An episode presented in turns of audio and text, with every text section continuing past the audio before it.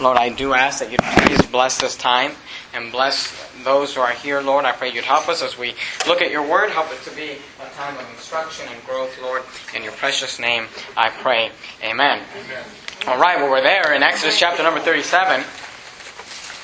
And, um, you know, on Wednesday nights we've been preaching through the book of Exodus, and we've been in it for quite some time now. And I have, a, I guess, a little bit of an announcement tonight to make, but tonight will be the last sermon in the book of Exodus. And I hope you've enjoyed as we've been preaching through the book of Exodus, and I hope you've learned. I know I feel like I've learned a lot out of uh, the book of Exodus, but tonight will be the last sermon in the book of Exodus. I hope you start getting excited we're going to start a new uh, Bible study on Wednesday night. You say, what are we going to do on Wednesday nights then? Well, we're going to uh, keep studying the Bible, and we're going to start in the book of Romans, the book of Romans in the New Testament, and teaching verse by verse, chapter by chapter through the book of Romans. Now, you say, well, Pastor, we're in chapter 37, and of course, there's 40 chapters in the book of Exodus, so why uh, are we going to end in chapter 37? Well, we're not going to end in chapter 37. I'm going to go through and cover a few things in, in the rest of the chapters tonight, but the main reason why we're just ending here is because uh, a lot, much of the material in chapters 37, 38, 39, and 40 are things we already covered in great detail. If you were, if you've been with us over the last few weeks, uh, months now, uh, the book of Exodus is divided, and we'll talk about this a little bit more uh, at the end of the sermon, but it's divided into two parts. The second part of the book of Exodus is, is called what's known uh, the covenant. Hey, kids. Hey, kids. You need to quiet down, okay? Look this way. Stop talking, okay? Because people are trying to listen. All right? Is that okay? We're, we're good. No problem. So, the book of Exodus is divided into two different parts. The second part of it, and like I said, we're going to deal with this in, in, towards the end of the sermon. The second part of it deals with the covenant that God made with His people. Now, part of that, uh, I don't know if you've noticed, but we spent quite a few chapters in uh, with Moses on Mount Sinai as he was uh, talking to God, and God was showing him. Now, what happens is this: God explained to Moses exactly how He wanted the tabernacle built, exactly how He wanted the furniture in the tabernacle built, and went into great details. Now, if you were with us, you remember we spent a lot of time in those chapters and we went through and taught exactly what each one of those pieces of furniture meant, what the tabernacle meant, and all that. Towards the end of the book, what we see is they go through and they build everything that God asked them to build. Okay? So we could go through and, and study it all out again, but it would be uh, a little redundant because we already looked at it. Does that make sense? So that's the only reason why we're not going to go through in detail and cover those things. So something we've already covered uh, just a few months ago. So I just want to give you a few thoughts towards the end of the uh, book of Exodus there as we end our series in the book of Exodus. And of course, you can study that out on your own as uh, uh, well. Okay, so in these chapters, I just want to show you a few things. Number one, I'm just going to give you a couple points tonight. Number one, I want you to see what God expected from the children of Israel, what God expects from us. As you read these last few chapters, there's a phrase that pops out. Uh, a lot. And we, we just got done reading their Exodus chapter 37, and if you remember from, I mean, they're doing exactly, God said, I want you to do this, I want you to do that, I want you to have these many things and that many things, and they're going through and they're building those things at this point. If you look at Exodus chapter 38, if you look, look at verse number 22, Exodus chapter number 38, look at verse number 22, Exodus 38, verse 22, the Bible says, and Bezaleel, the son of Uri, the son of Hur, of the tribe of Judah, I want you to notice the last part in verse number 22, made all that the Lord commanded Moses. Do you see that? The Bible says he made all that the Lord commanded Moses. So God commanded Moses, he said, I want you to build it, I want you to do it a certain way, and the Bible says that he made all that the Lord commanded Moses. Now, if you look at uh, chapter 39, look at chapter 39 real quickly. Look at verse number 1. And I just want you to see this, okay? I'm not going to read the entire verse. Just look at the last part of verse number 1. It says, As the Lord commanded Moses. Do you see that?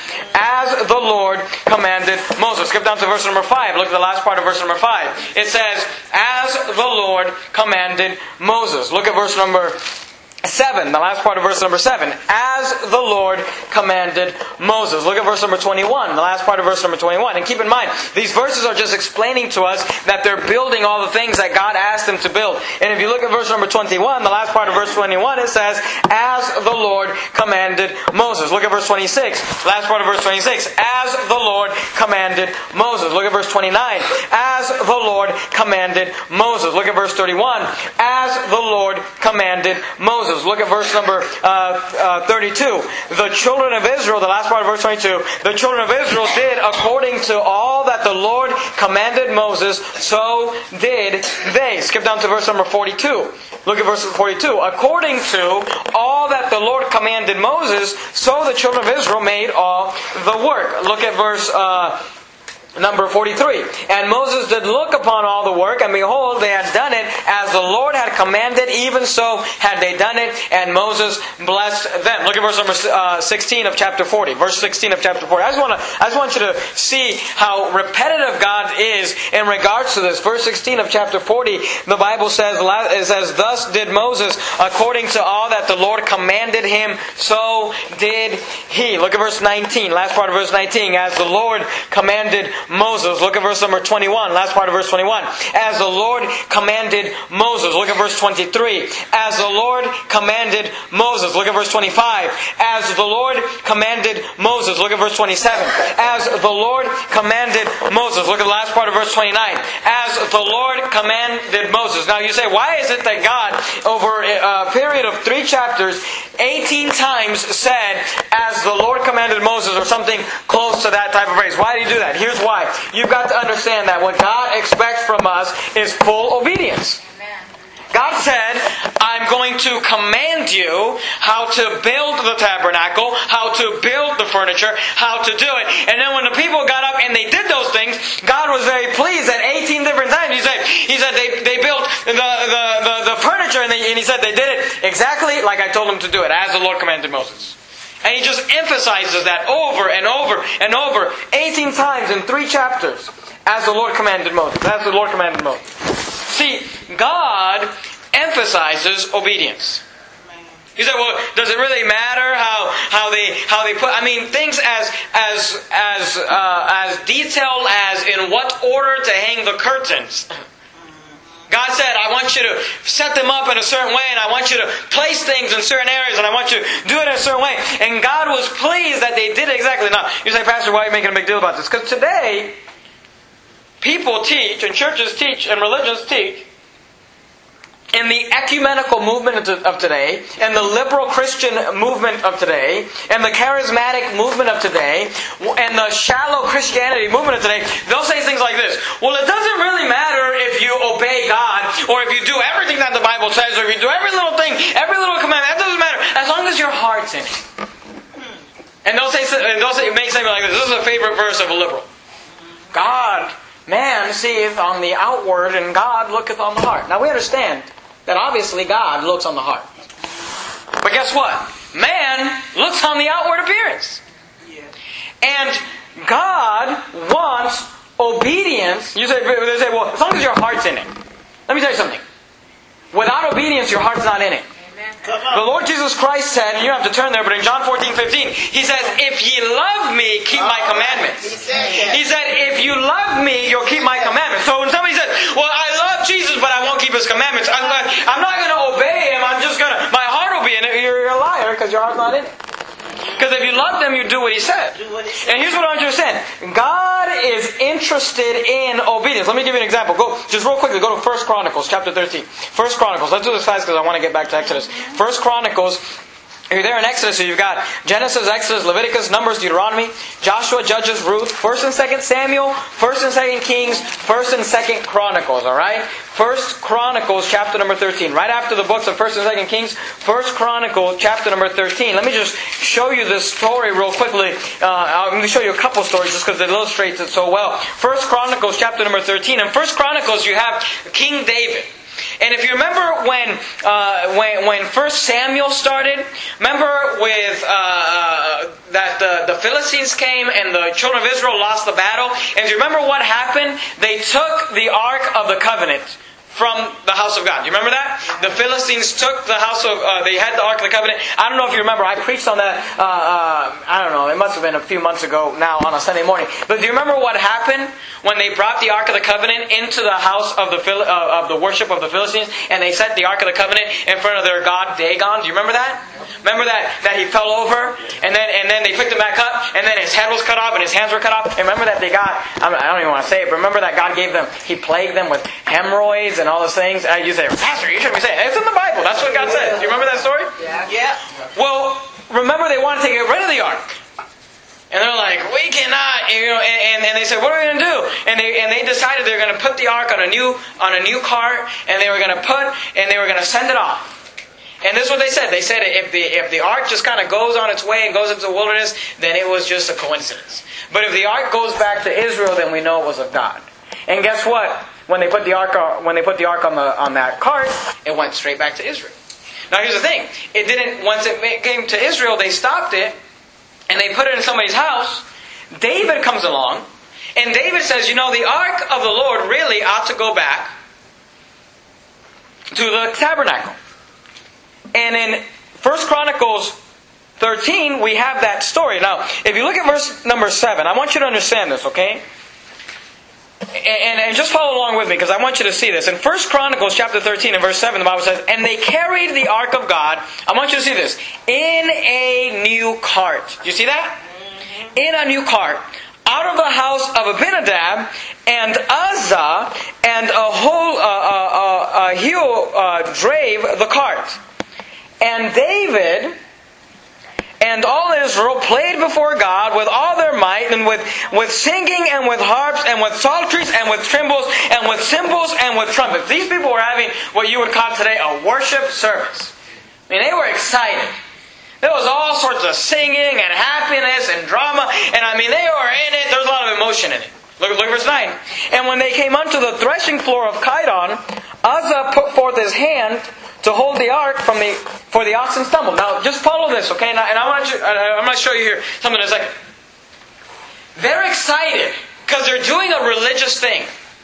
They're bringing the ark into the house of God, and as they're doing it, they're just having themselves a party. I mean, they're singing and dancing and worshiping, and, and oh, we're doing this great. But here's the question: Was God in it? Say, was He? Well, look at verse ten. Well, look at verse 9. And when they came unto the threshing floor of Chidon, Uzzah put forth his hand to hold the ark. Look what it says. For the oxen stumbled. So, as they're going down the road, the oxen stumbled and the ark, it looked like it was going to fall over. And Uzzah, who loved God, who loved the ark, he put forth his hands to stop because they didn't want to see the ark of God fall.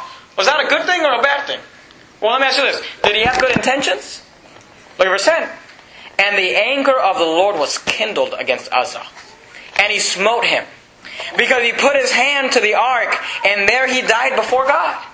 And David was displeased because the Lord had made a breach upon Uzzah. Wherefore that place is called Perez Uzzah to this day. Now, I remember when I was a kid and I would read through my Bible and I read that story, it always confused me. I always say, what did Uzzah do that was so bad that God would kill him? The Bible says the anger of the Lord was kindled against Uzzah. Well, the answer is found. Uh, keep your finger there in, in, in First Chronicles. We're going to come back to it. But go to Numbers chapter 4. Numbers chapter 4. Matthew. Nah, I'm just kidding. It's not Matthew. Genesis, Exodus, Leviticus, Numbers, alright? Some of you started going towards the New Testament. Numbers chapter 4. Numbers chapter 4. Look at verse number uh, 15. Numbers chapter 4. Look at verse 15. Numbers 4.15. Look at what the Bible says. Numbers chapter 4, verse number 15. Genesis, Exodus, Leviticus, Numbers. Alright? Numbers chapter 4, verse 15. The Bible says, And when Aaron and his sons have made an end of covering the sanctuary, and all the vessels of the sanctuary, as the camp is to is to set forward after that. Look what it says. The sons of Kohath shall come to bear it, but they shall not touch any holy thing. Look what it says. Lest they die. Do you see that? These things are the burdens of the sons of Kohath in the tabernacle of the congregation. Go back to First Chronicles. You say, I don't understand what's going on. Well, if you study the Old Testament, God was very clear that the only people who were allowed to touch the Ark of the Covenant, who were allowed to touch the furniture that we're talking about, that they're building in Exodus, the tabernacle, the only people who were allowed to touch it were the Levites. No one else was allowed to touch it. And when they were to transport it, they were supposed to have these special staves that they put on it, and they were supposed to carry it. For Levites were supposed to carry the ark on their shoulders as they traveled. Now here's the thing. Go back to 1 Chronicles 13. Look at verse 7. And they carried the ark of God in a new cart. Now here's what you, what you gotta say. They did not get that idea from the Bible. God's word never told them to put the ark on a cart. God's word told them to put the ark on the shoulders of Levites, and only Levites were supposed to touch it. So here's the question that I have: Where'd they get that idea? It didn't come from God. You know where it came from? The Philistines. Because guess how the Philistines transported the ark? On a cart. See, and today, you say, how does this apply to us? Today, we have a Christianity that says we want to worship God and we want to love God and we want to have a relationship with God, but we're going to take the world's cart to do it. Do you understand what I'm saying? They'll say, we'll take the world's philosophy, we'll take the world's music, we'll take the world's uh, doctrine, we'll take the world's style, and we'll put the Ark of God on it, and we'll celebrate, and we'll have fun, and we'll dance, and we'll have us a worship service, and it, will feel real religious. But is God in it? Because as soon as Uzzah touched the ark, God said, had enough. I told you not to touch my ark. That's what God said. And he killed him immediately. Now here's the interesting thing. Thank you, Lord. Come on. Many chapters later, many verses later, many days later, not many chapters later, go to go to uh, 1 Chronicles 15. Let me show you something. 1 Chronicles 15. Look at verse. Thank you, Lord. Look at verse 1. 1 Chronicles 15, verse 1. 1 Chronicles 15, verse 1, the Bible says, And David made him houses in the city of David and prepared a place for the ark of God and pitched for it a tent. And David said, Look what David said. He got smart. You know what David started doing? He started reading the Bible. You know what David started doing? He said, he said, hmm, something's not right here.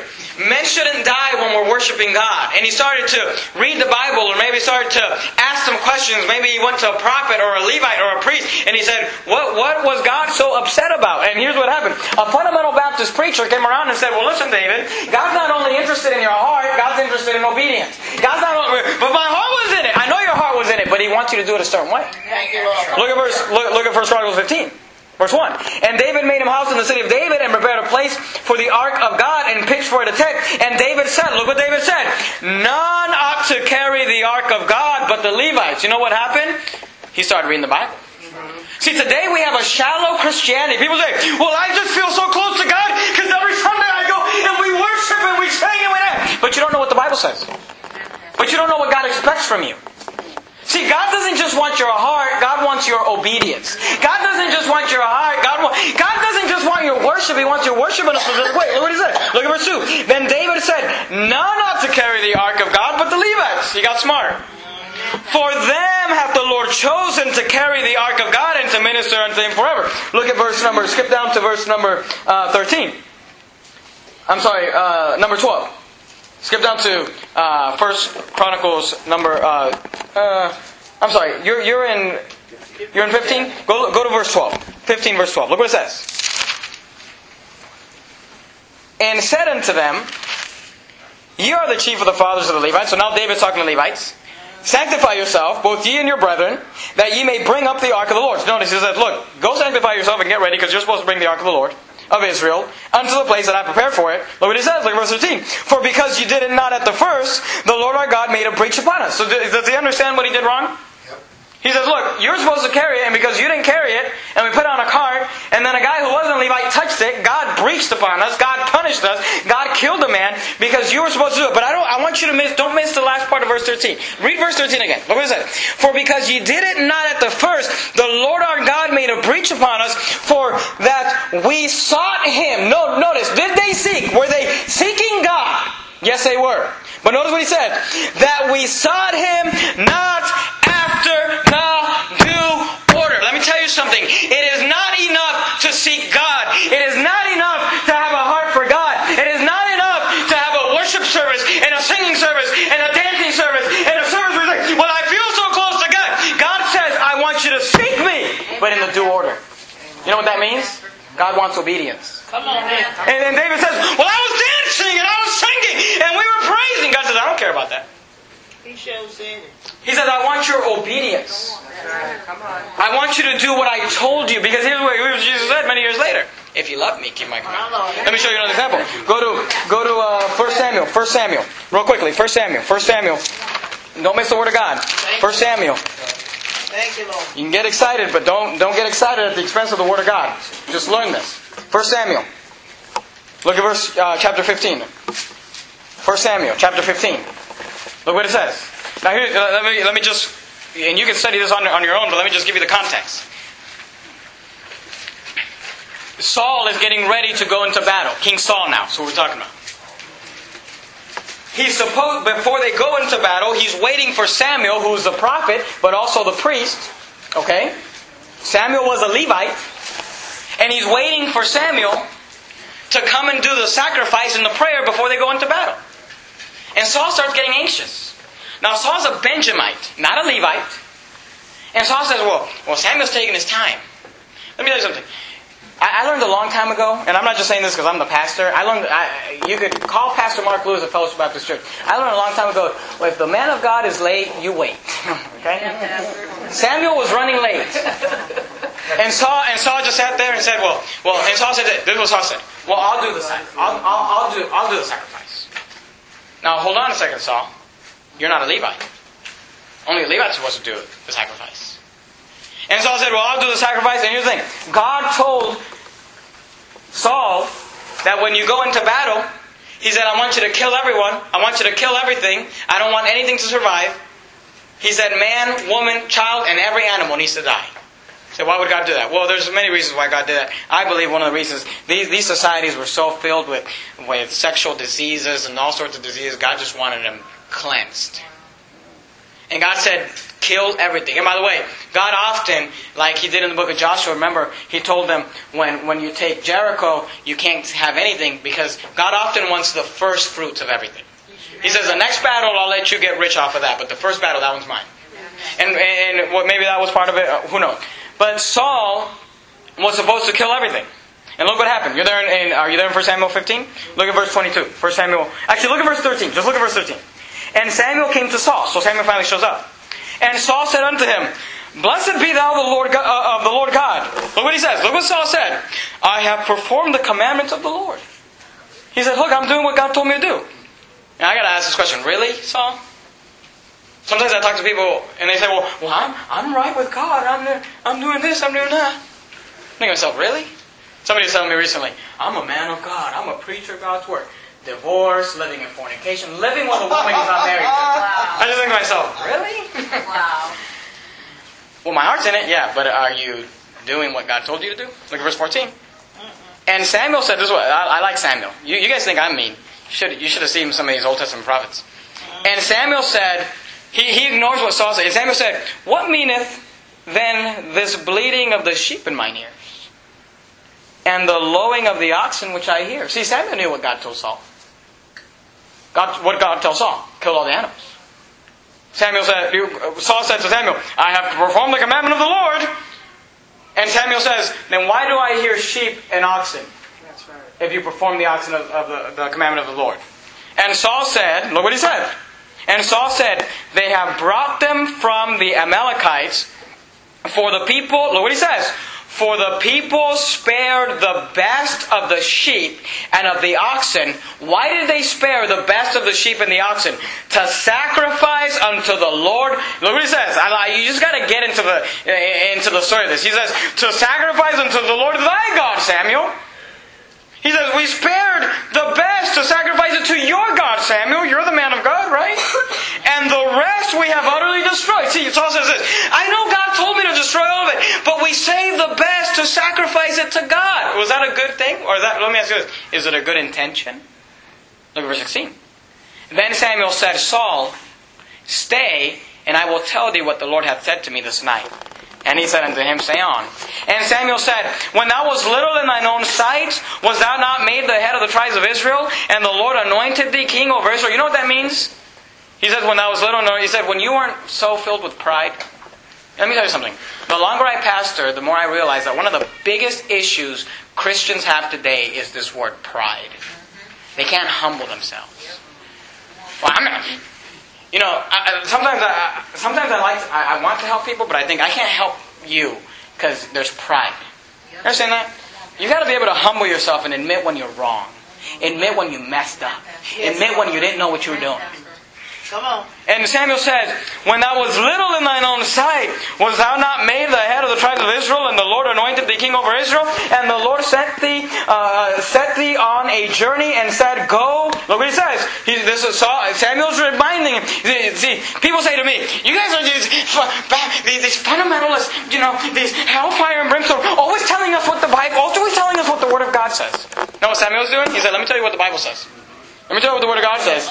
Look at verse 18. He says, And the Lord sent me on a journey and said, Go and utterly destroy the sinners, the Amalekites, and fight against them until they be consumed.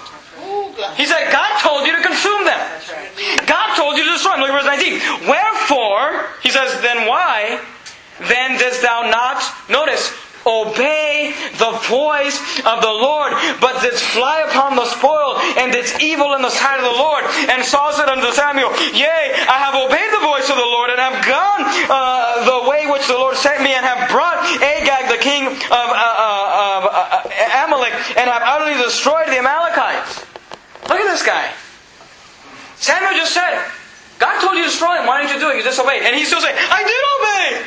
I did obey. Get in ministry. You meet a lot of people like that. So, so why? So why do you have this this issue going on? Well, it's not my fault. It's nothing I did. Okay. Look what it says. Look at verse 21. First, now he begins to blame other people, Saul. But the people took of the spoil. It wasn't me. It was the people took of the spoil. Sheep and oxen and the chief things which should have been utterly destroyed to sacrifice unto the Lord thy God in Gilgal. Let me tell you something. When you're the leader, the buck stops at you. Amen. But well, the, the people did it. No, Saul, you're in charge. Look at verse 22. And Samuel said, look what that, please understand this.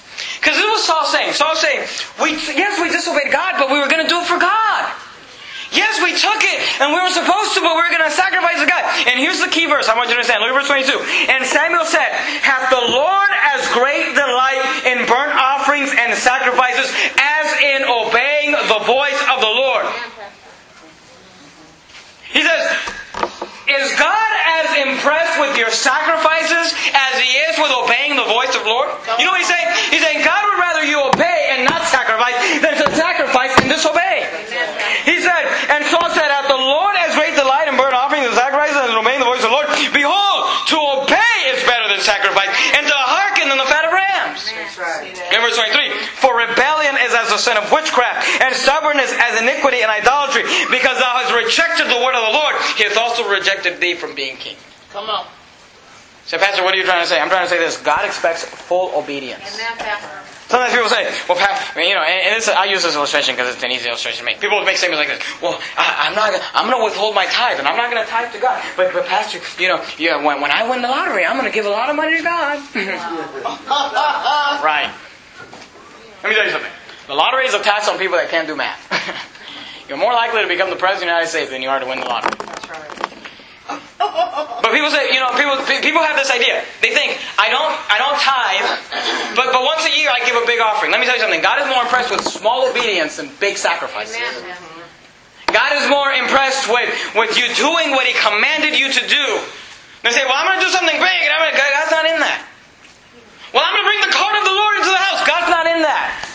God would rather that the cart, that the, the Ark of the Covenant not be in His house, and you obey David, than you disobey God to do something that you think is good. Amen, Pastor. What God expects from us is full and utter obedience. Amen.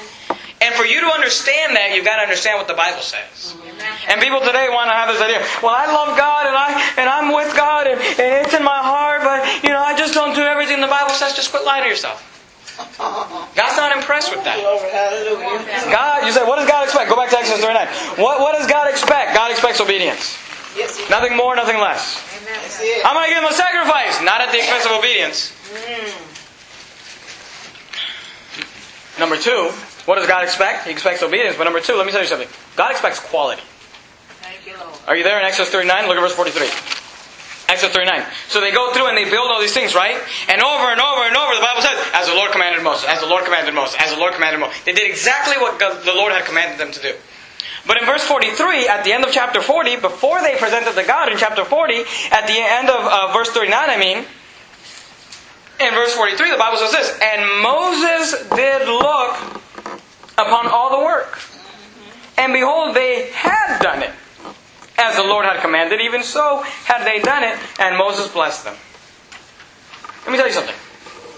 Somebody, I heard somebody say this, and I thought it was a good quote. Let me, you, you got to write this down or just memorize something. When you're a leader, you ought to inspect what you expect. You say, I expect something, then inspect it. So often we tell, you know, when you're a leader and you say, well, what are you talking about? I'm talking about uh, as a pastor, I'm talking about as a business leader, I'm talking about as a mom, as a dad. That's a leader.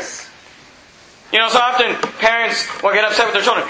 I can't, I can't, I can't believe that you got an F. Well, do you, do you expect them to get a better grade than that? Yeah, I expect them to get an A. Well, did you inspect what they, you expected? I was talking to somebody. They were saying, well, I was so upset. I was so mad. Man, they, they, they, they held back my child.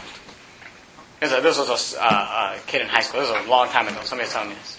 They held back. He had to spend the next year in high school. And I said, well, why, why did that happen? Because he didn't do any of his homework and he barely showed up to school. I'm thinking to myself, so for a whole year he didn't do any of his homework? And you didn't find out about that?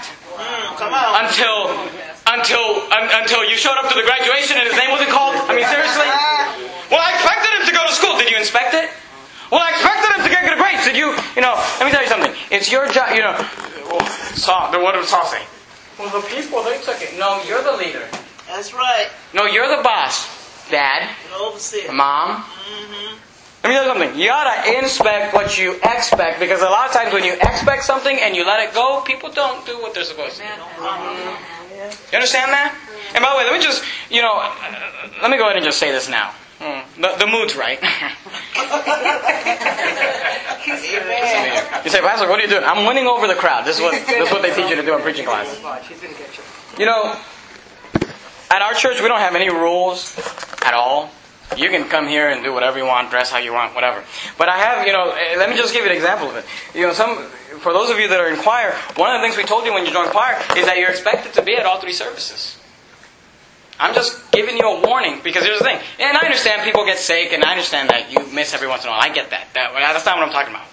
But I'm talking about you. If you think you're going to show up to choir practice on Sunday night and you're missing Sunday morning, you're missing Wednesday night, and it's a consistent thing. Let me tell you, don't get mad at Pastor Jimenez when he comes to you and says, "Hey, listen, we, we were just wondering if maybe you could step down from the choir." I can't believe you would do that, Pastor. Well, we already told you what the expectation was. You understand that? See, today we live in a society where nobody's expected to accomplish anything. You go to school, you and, and, you don't you barely show up, you don't do any homework, and they're just gonna pat no child left behind. I, I like to call it no child left a dime, is what it should be because all the taxes. You know, everybody's just expected to go on. I remember when I was a kid growing up and I played in baseball, you didn't get a trophy if you didn't win. Today, everybody gets a trophy. Everybody goes on to the next grade. Everybody does it. Everybody does that. Let me tell you something. Wake up. Get to the real world and realize sometimes you have responsibilities. And the boss is not going to pay the paycheck if he doesn't get what he expected from you. I'm just trying to teach you. You say, Pastor, are you upset? I'm not upset. I'm just, I, I found when you throw a fit about things in the pulpit, then you don't have to address them personally. I'm just trying to tell you something. You say, well, Pastor, I can't believe, why do you expect people? Because when you're just a church member, hey, you're just a church member, and we're excited for you and we love you. But you step on this platform, All right. all of a sudden you become a leader. All of a sudden people start saying, well, so and so is the choir. They've got, they must be right up there. And the way you dress and the way you act and how faithful you are and the things you do, hey, all of those become a, a characteristic of what everybody else can do. Because they're going to say, well, you're a leader. So we will hold you to a higher standard. Do you understand that? You say, I don't like to be held to a higher standard. Then don't put yourself in that situation. We'll love you down. You, we'll, you don't have to be that. We'll still love you. We got a lot of people that come to church only on Sunday mornings. We love them just as much as we love anyone else. But we're going to inspect what we expect. You understand that? Yeah. And as a leader, you ought to inspect. You say, I expect my children to, then inspect that. Don't tell your kids when they, I, I told them when the first day of kindergarten, I expect them to get uh, straight A's. And, and I never, you know, I just let it go from there. That's not okay. You understand that? Yeah.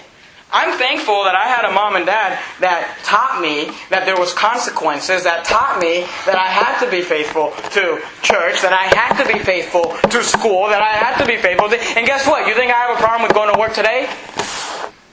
Let me tell you something. You teach your kids to be responsible when they're young. I, I used to hate it. I, I used to love that. We were talking about holidays. I'm getting off track. When we're talking about holidays, school holidays, I used to love the school holidays that were like, like Columbus Day, because we got off of school, but my dad didn't get off of work. You know what I'm talking about? Is there a name for those holidays? I hated the holidays that I knew my dad had, for, like Thanksgiving or Christmas, that I knew he was also off of work. You know why? Because I knew that at 6 in the morning, I was getting up. And I was getting dressed. And we were going to work. And we were gonna, he'd find jobs for us. You say, why did he do that? Because children that are allowed to sleep in all the time, they're allowed to stay in their pajamas all day, they're allowed to be lazy all day, grow up into adults who sleep all day, and adults who are lazy all day, and adults that can't keep a job all day. I'm just trying to help you. I, I expect my children to be productive, then inspect that. I expect our church to be productive, and we will inspect that. That's right. You understand that? The buck stopped at leadership. Well, they didn't do what they were supposed to do. Saul, it's your fault, Saul. That's what he's saying. You better just straighten up and take it. When you mess up, just take it. God will forgive you. God loves you. We love you. And Moses did, look at verse 43. Moses did look upon the work, and behold, they had done it as the Lord had commanded. Even so had they done it. God expects obedience, but God expects quality. Go to, go to Ecclesiastes, just real quickly. Ecclesiastes. We're almost done. We're actually almost done. Ecclesiastes, real quickly. Ecclesiastes. Ecclesiastes, just go right after, yep. Ecclesiastes chapter 9. Did I tell you what chapter to go to? Chapter 9. Look at verse 10. Ecclesiastes chapter 9 and verse 10.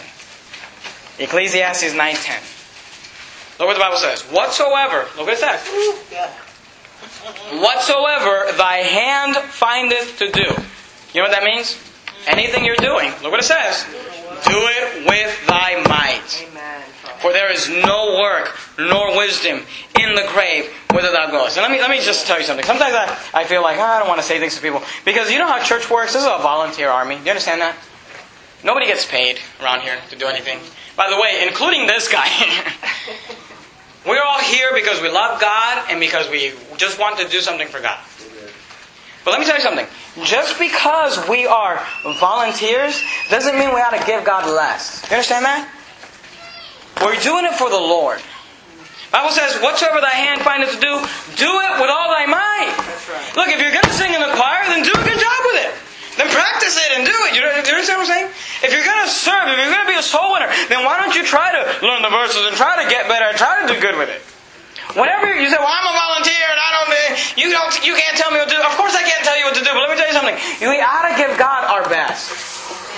Could you imagine if I had that attitude? Well, you guys don't pay me, so I'm just gonna.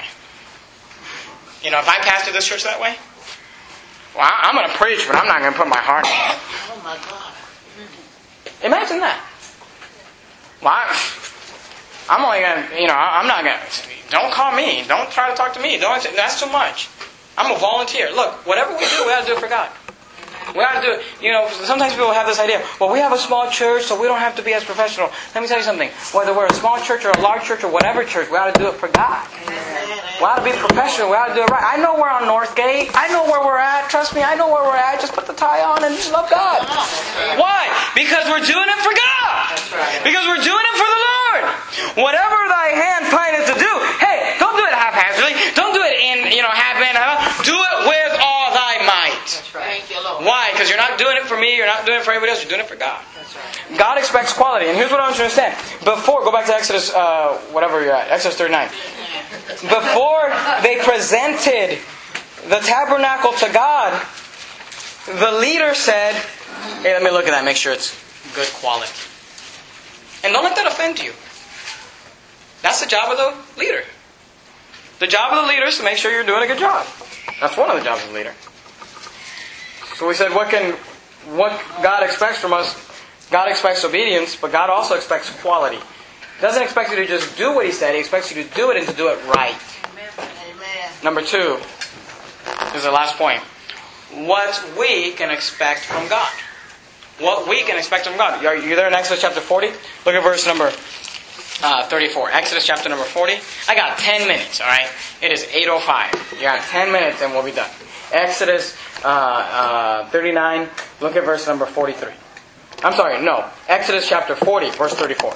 Exodus chapter 40, look, 34. they bring. Good night. Exodus chapter 40. Let, us let's begin reading at verse number 32. Go to verse number 32. All right. And when they went into the tent of the congregation, and when they came near unto the altar, they washed as the Lord commanded Moses. And he reared up the court round about the tabernacle and the altar, and set up the hangings on the court gate. So Moses finished his work. So he starts setting this up to present it to God, and he's finishing his work. Verse 34. Then a cloud covered the tent of the congregation, and the glory of the Lord filled the tabernacle. And Moses was not able to enter into the tent of the congregation because the cloud abode thereon. And the glory of the Lord filled the tabernacle. And when the cloud was taken up from above, from over the tabernacle, the children of Israel went onward in all their journeys. But if the cloud were not taken up, then they journeyed not to the day that it was taken up, for the cloud of the Lord was upon the tabernacle by day, and fire was in it by night, in the sight of all the house of Israel throughout all their journeys. Here's what I want you to understand. You say, what can we, what can we expect from God? Well, if, if you do what God expects, which is this, Thank you. obey and give Him good quality, Thank you, Jesus. Then what you can expect from God is His blessing and His approval and His power and His glory. Amen, Now, the reason that this is so uh, vital at the end of the book of Exodus is this. Do you remember a few weeks ago when they had made the altar, the, the calf, the golden calf, and they were worshiping it? Remember the aftermath of that? What was it? Remember that God said to them, I'll take you into the promised land and I'll give you, but I'm not going with you.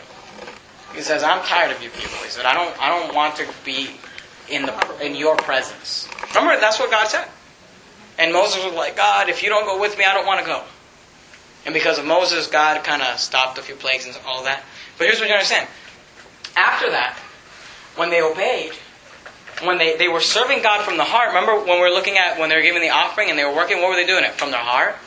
And they were obeying and they had a good attitude about it. What came from it? God's glory came down. God's presence came down. See, I, heard, I heard a pastor say this before. The path to God's blessing comes through the door of obedience. Now, and I gotta just give you this quick caveat because I, I, I want you to get. In fact, like, can I just show you something? Man, go to go to Daniel. Just Daniel, real quick. Daniel, towards the end of your of your uh, Old Testament, there, Daniel chapter three. Just let, let's do this real quickly. Daniel chapter three. And let me just give you this caveat because sometimes people they get this idea. Uh, they'll hear a preacher like me say, "Obey God and He'll bless you," and they and they think that that means everything's going to go good in your life. Let me tell you something. That's called the retribution theology. That's called the prosperity gospel. yes. This idea that, well, I got saved, so I should be, my finances should be good, my marriage should be good, my children should be good, everything should be just right. No, because I got saved, right? Let me tell you something. You can have God, you know that you can have God's blessing and have a failing marriage? You understand that? You know, you, I would say, is it good to have a failing marriage? Of course it's not good to have a failing marriage. But you can still have God's blessing. You know how you can have children living in the world and still have God's blessing? You know you can be broke and still have God's blessing? Now, obviously, we want our kids to live for God, and we want our marriages to succeed, and we don't want to be broke. We understand that. But let me tell you something. Just because things are going bad in your life doesn't mean that you don't have God's blessing. And just because things are going good doesn't mean you have God's blessing. You understand that? See, we, we've got to develop this attitude in the book of Daniel, and let me just give me, let me just give you this real quick, okay? In the book of Daniel, do you remember Shadrach, Meshach, and Abednego?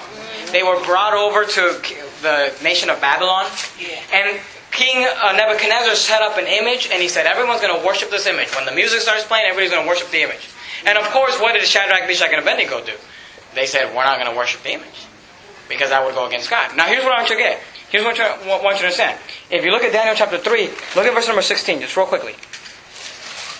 When they brought the three children, and by the way, these were children, teenagers probably, standing before the most powerful man on earth at that time, King Nebuchadnezzar. They brought them before this man, and he, he has a conversation. Why won't you worship me? Why won't you do this? Blah blah blah. You know, I'm gonna, he says, I'm going to give you one more chance. We're going to play the music one last time, and you better kneel down and worship my image.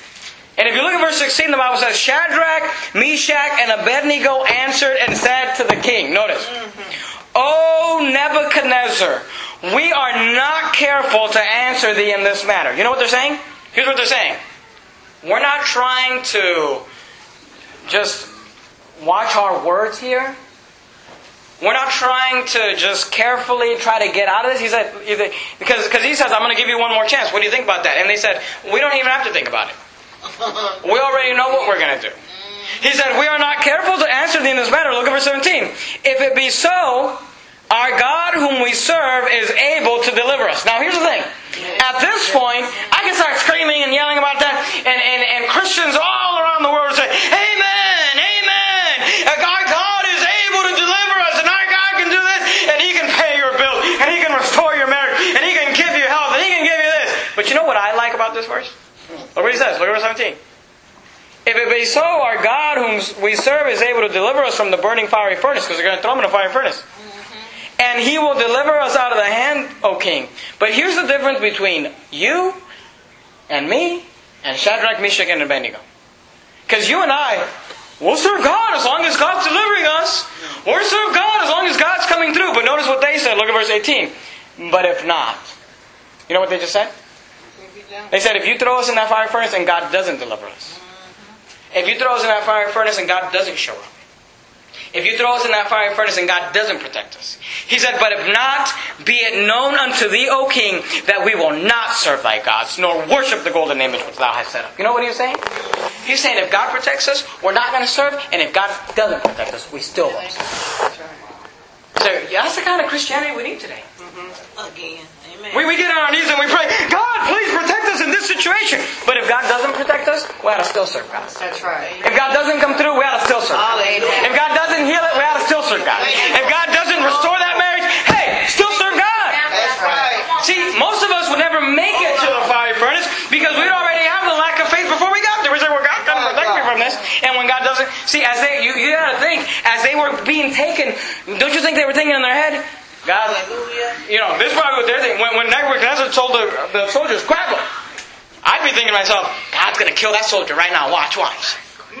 And then the guy grabbed him, and God didn't kill him. And then they started dragging him. And he's like, God's gonna gonna make the the you know there's gonna be an earthquake, and we're gonna something great's gonna happen, and nothing happened. And they opened the fire furnace, and they said, God's gonna make the fire furnace just cease. It's gonna it's gonna just go. It's gonna go away. The fire's just gonna go away, and it didn't go away and they threw them in the fiery furnace. And I'm sure, I don't know, I would imagine they were thinking, we're going to die and God didn't do anything. But guess what happened when they got in the fiery furnace? Look what the Bible says. Look what it says. Look verse number 19. Then was Nebuchadnezzar full of fury. He was mad. And the form of his visage was changed against Shadrach, Meshach, and Abednego. Therefore he spake and commanded that they should heat the furnace one seven times more than it was wont to be heated. And he commanded the most mighty men that were in his army to bind Shadrach, Meshach, and Abednego and to cast them into the burning fiery furnace. Then these men were bound in their coats, their hosens, and their hats, and their other garments, and were cast into the midst of the burning fiery furnace. And you and I would think, God, God didn't do anything. Look at verse 22. Therefore, because the king's commandment was urgent and the furnace exceeding hot, the flame of the fire slew those men that took Shadrach, Meshach, and Abednego. The guys that threw them in the fire furnace died because it was so hot. And these three men, Shadrach, Meshach, and Abednego, fell down, bound into the midst of the burning, fiery furnace. Did God deliver them?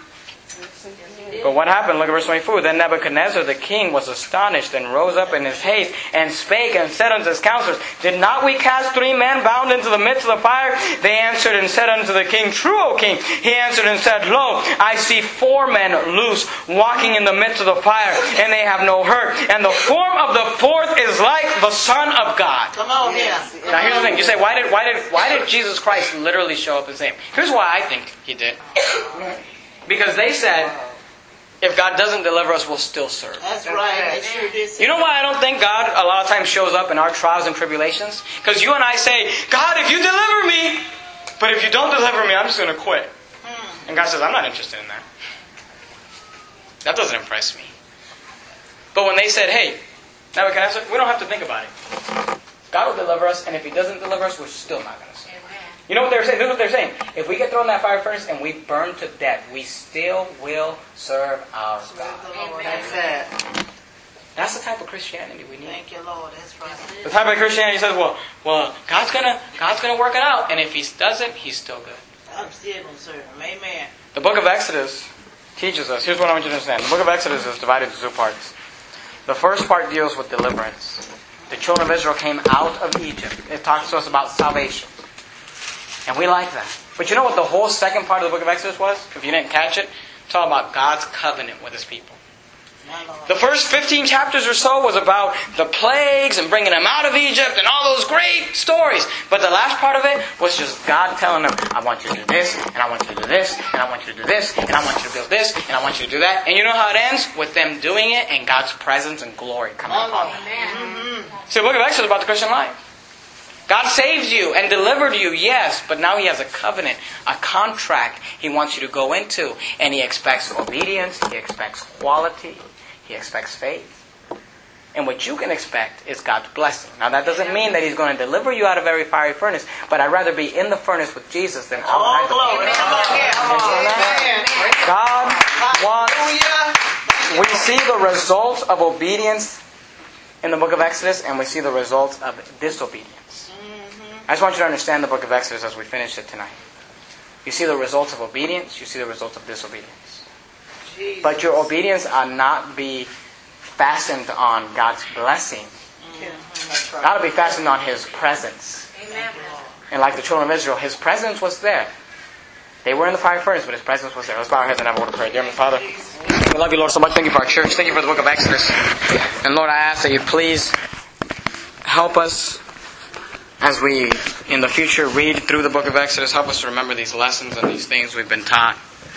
And then, Lord, next week, as we get into the book of Romans, I pray you'd bless us to be able to learn the book of Romans. And the book of Romans has so much good doctrine in it.